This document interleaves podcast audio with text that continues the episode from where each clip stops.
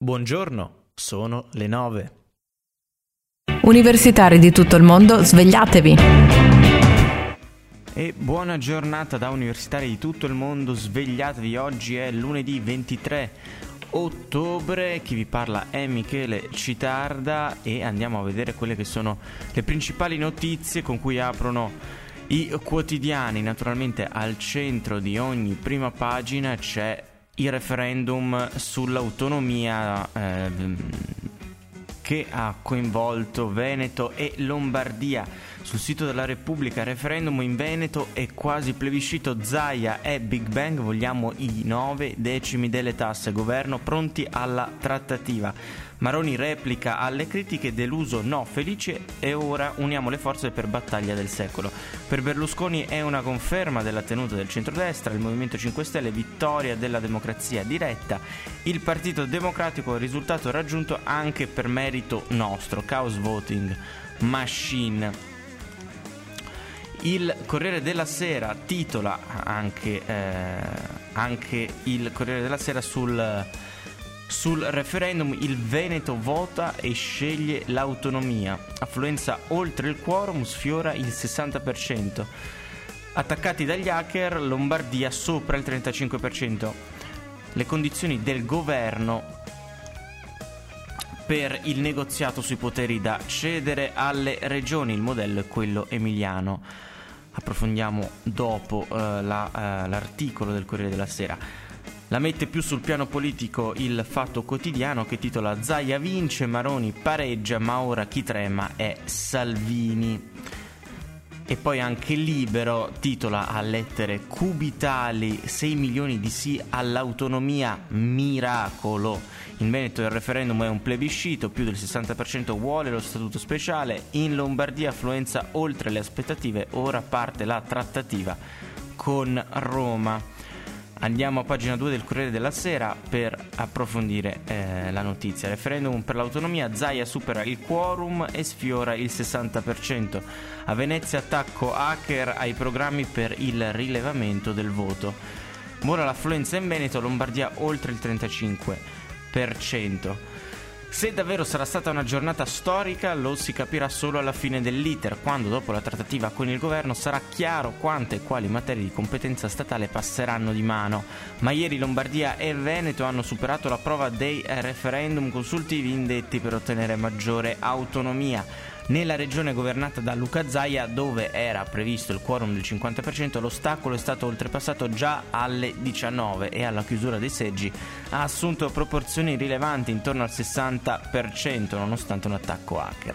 In Lombardia, dove al contrario non era necessario raggiungere un tetto minimo, l'affluenza alle 19 era al 31,8%, un dato che lascia pensare ad un superamento del 34% indicato come soddisfacente dal governatore Roberto Maroni. In Veneto, dove l'iniziativa referendaria era stata varata dal Consiglio regionale all'unanimità, la provincia che ha fatto registrare il maggior numero di votanti è stata quella di Vicenza, con punte vicino al 70%, seguita da Padova e Treviso. In Lombardia invece la palma dei più sensibili al richiamo referendario è toccata ai bergamaschi seguiti da Lecchesi e Bresciani. In fondo alle rispettive classifiche si trovano Venezia e Milano, come se il tema dell'autonomia faticasse a sfondare nelle città cosmopolite. Il sì ai quesiti che chiedevano maggiore autonomia ha ottenuto percentuali bulgare, ma è passato quasi in secondo piano eh, perché eh, chi si opponeva a frange di Fratelli d'Italia e del Partito Democratico ha preferito invitare a starsene a casa. La partita si giocava sull'affluenza e lì la risposta è stata inequivocabile, come conferma il coro di commenti arrivati da destra a sinistra che lodano la partecipazione popolare.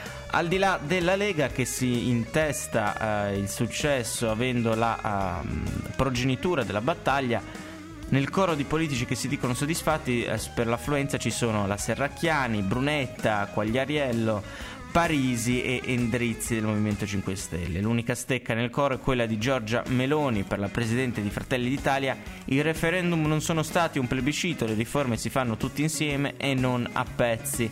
La partita ora si sposta sul piano istituzionale, i referendum erano consultivi, servivano a Maroni e Zaia per avere maggiore forza nella trattativa che la Costituzione prevede con il governo. Nei prossimi giorni i rispettivi consigli regionali daranno mandato ai presidenti di procedere.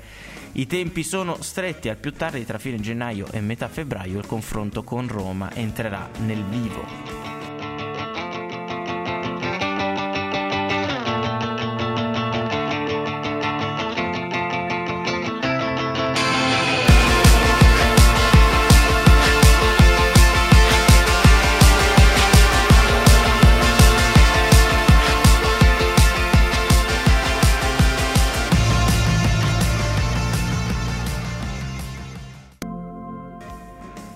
E legato al tema dell'autonomia, altro uh, referendum che ha avuto uh, esiti e commenti politici, conseguenze diciamo così politiche decisamente diverse, è quello che ha coinvolto invece la Catalogna. E a pagina 15 uh, eh, del Corriere della Sera si va a sviluppare il, il tema Catalogna, un piano per evitare gli scontri. Il governo spagnolo studia il commissariamento dei vertici a Barcellona sabato senza presenza fisica. Sogni ed incubi della domenica di Barcellona. Il voto del Senato spagnolo per il commissariamento del governo catalano è dietro l'angolo. Venerdì si approverà per entrare in vigore sabato e poi basterà una lettera di licenziamento per convincere i catalani ribelli a lasciare le loro poltrone. E se nel frattempo il presidente Charles Puigdemont avesse ancora in serbo una sorpresa delle sue. In fondo Madrid aveva assicurato che non ci sarebbe stato referendum e invece improvvisamente urne e schede sono comparse il primo ottobre con terribile smacco per la Polizia Nazionale. Il consigliere il ministro degli esteri catalano Raúl Romeva si è eh, mostrato ancora deciso ieri. Non permetteremo che l'articolo 155 sospenda l'autonomia della Catalogna. Già, ma come? Sono tanti a perderci il sonno. Gli indipendentisti sono eh, divisi tra chi vorrebbe l'indipendenza subito e chi accarezza l'idea di convocare elezioni anticipate all'ultimo secondo prima di essere commissariati. Lo scopo sarebbe nobile, evitare il congelamento dell'autonomia. Quel che preoccupa di più sono i sei mesi di commissariamento ipotizzati da Rajoy se ne aspettavano al massimo la metà, in quei mesi tv, radio, finanze, ma anche ambasciate regionali all'estero, polizia, educazione e sanità sarebbero sottoposte al controllo di Madrid. Politiche cataliniste vecchie di 30 anni potrebbero essere invertite, i mogugni crescono. La sfida separatista comincia ad apparire come avventurismo perché non avevamo capito che l'Europa ci avrebbe ignorati. Valeva la pena giocarsi l'autonomia conquistata dopo il franchismo? Altri vogliono andare fino in fondo anche a costo di trasferirsi sabato mattina tutti a Perpignan in Francia. E eh, la sinistra anticapitalista della eh, CAP eh, a proporre un governo Piedmont in esilio. Intransigenti anche le due associazioni dei comuni indipendentisti, AMI e CM, che eh, promettono migliaia di, eh, di delibere a favore della dichiarazione di indipendenza. Si spaccano i socialisti catalani, per loro il tema è l'appoggio del Partito Nazionale guidato da Pedro Sanchez all'applicazione dell'articolo 155. A Barcellona molti li guardano come traditori del catalinismo che è qualcosa di più vasto e condiviso dell'indipendentismo. Ve lo immaginate? chiede la sindaca Ada Colo, eh, Colau di eh, Area Podemos, un ex presidente della eh, generality come il, so- il, socialista José Montiglia che arriva nell'ufficio di Puigdemont e lo caccia via con la Guardia Civile per fare il commissario.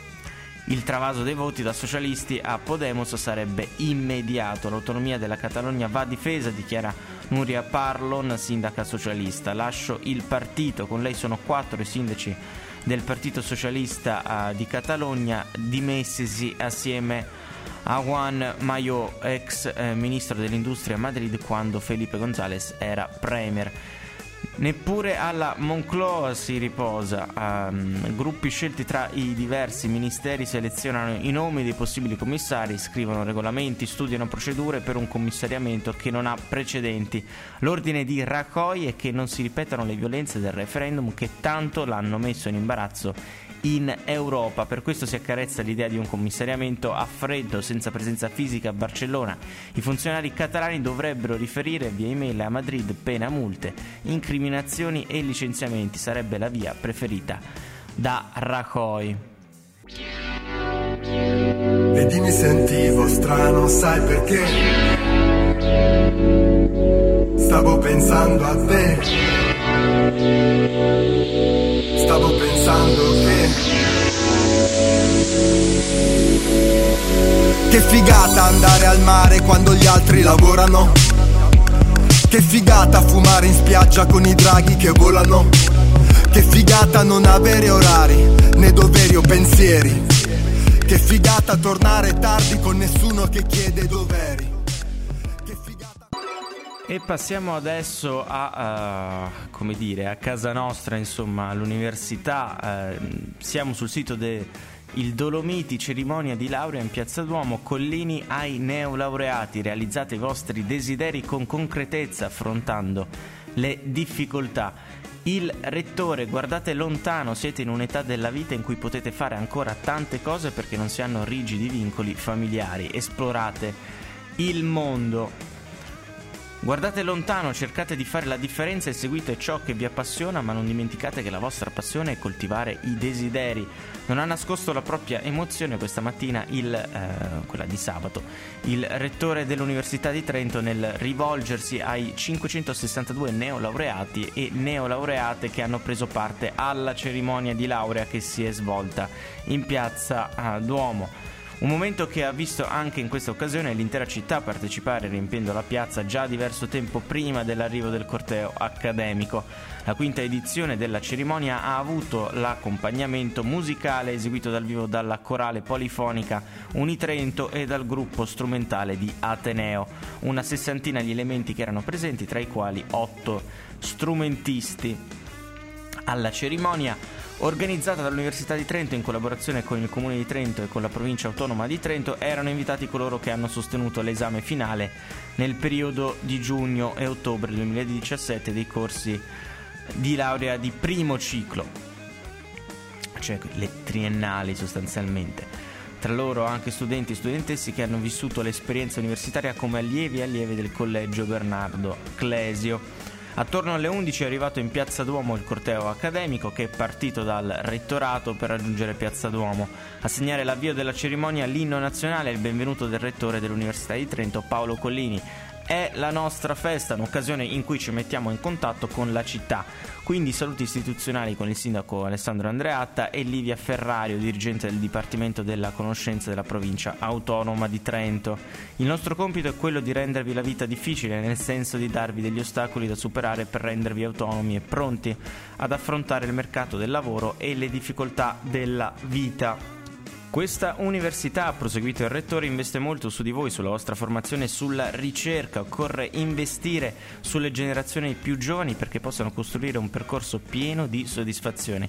Ma la ruota gira e bisogna essere pronti a restituire. Coltivate la vostra ambizione, costruite il vostro futuro sulla base di ciò che vi è stato dato. Ricordate che verrete chiamati anche voi a fare la vostra parte, a cominciare dal volontariato ma anche nel mondo del lavoro. Cercate di realizzare i vostri desideri con concretezza, affrontando le difficoltà e seguendo le vostre passioni perché nella vita si riesce meglio se si segue ciò che piace. Usate ciò che avete appreso durante l'università, seguite ciò che vi appassiona ma non dimenticate che la vostra passione è coltivare i desideri. La seconda parte del, eh, della cerimonia si è avviata verso mezzogiorno sulle note dell'inno alla gioia in ufficiale dell'Unione Europea, poi eh, si è proceduto alla consegna delle pergamene. Dopo i saluti e i ringraziamenti del rettore è stato eseguito il Gaudemus Igitur, l'inno degli universitari, la conclusione con la proclamazione da parte del rettore e il lancio dei tocchi sulle note dell'Alleluia di Handel.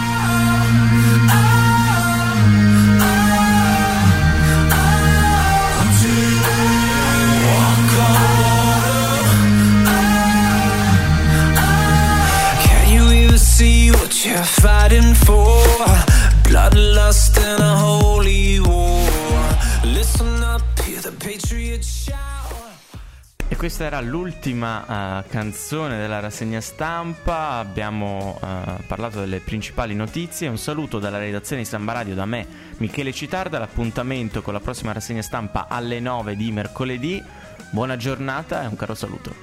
E come sempre buon ascolto su Samba Radio. Universitari di tutto il mondo svegliatevi. Direttore responsabile Nicola Pifferi.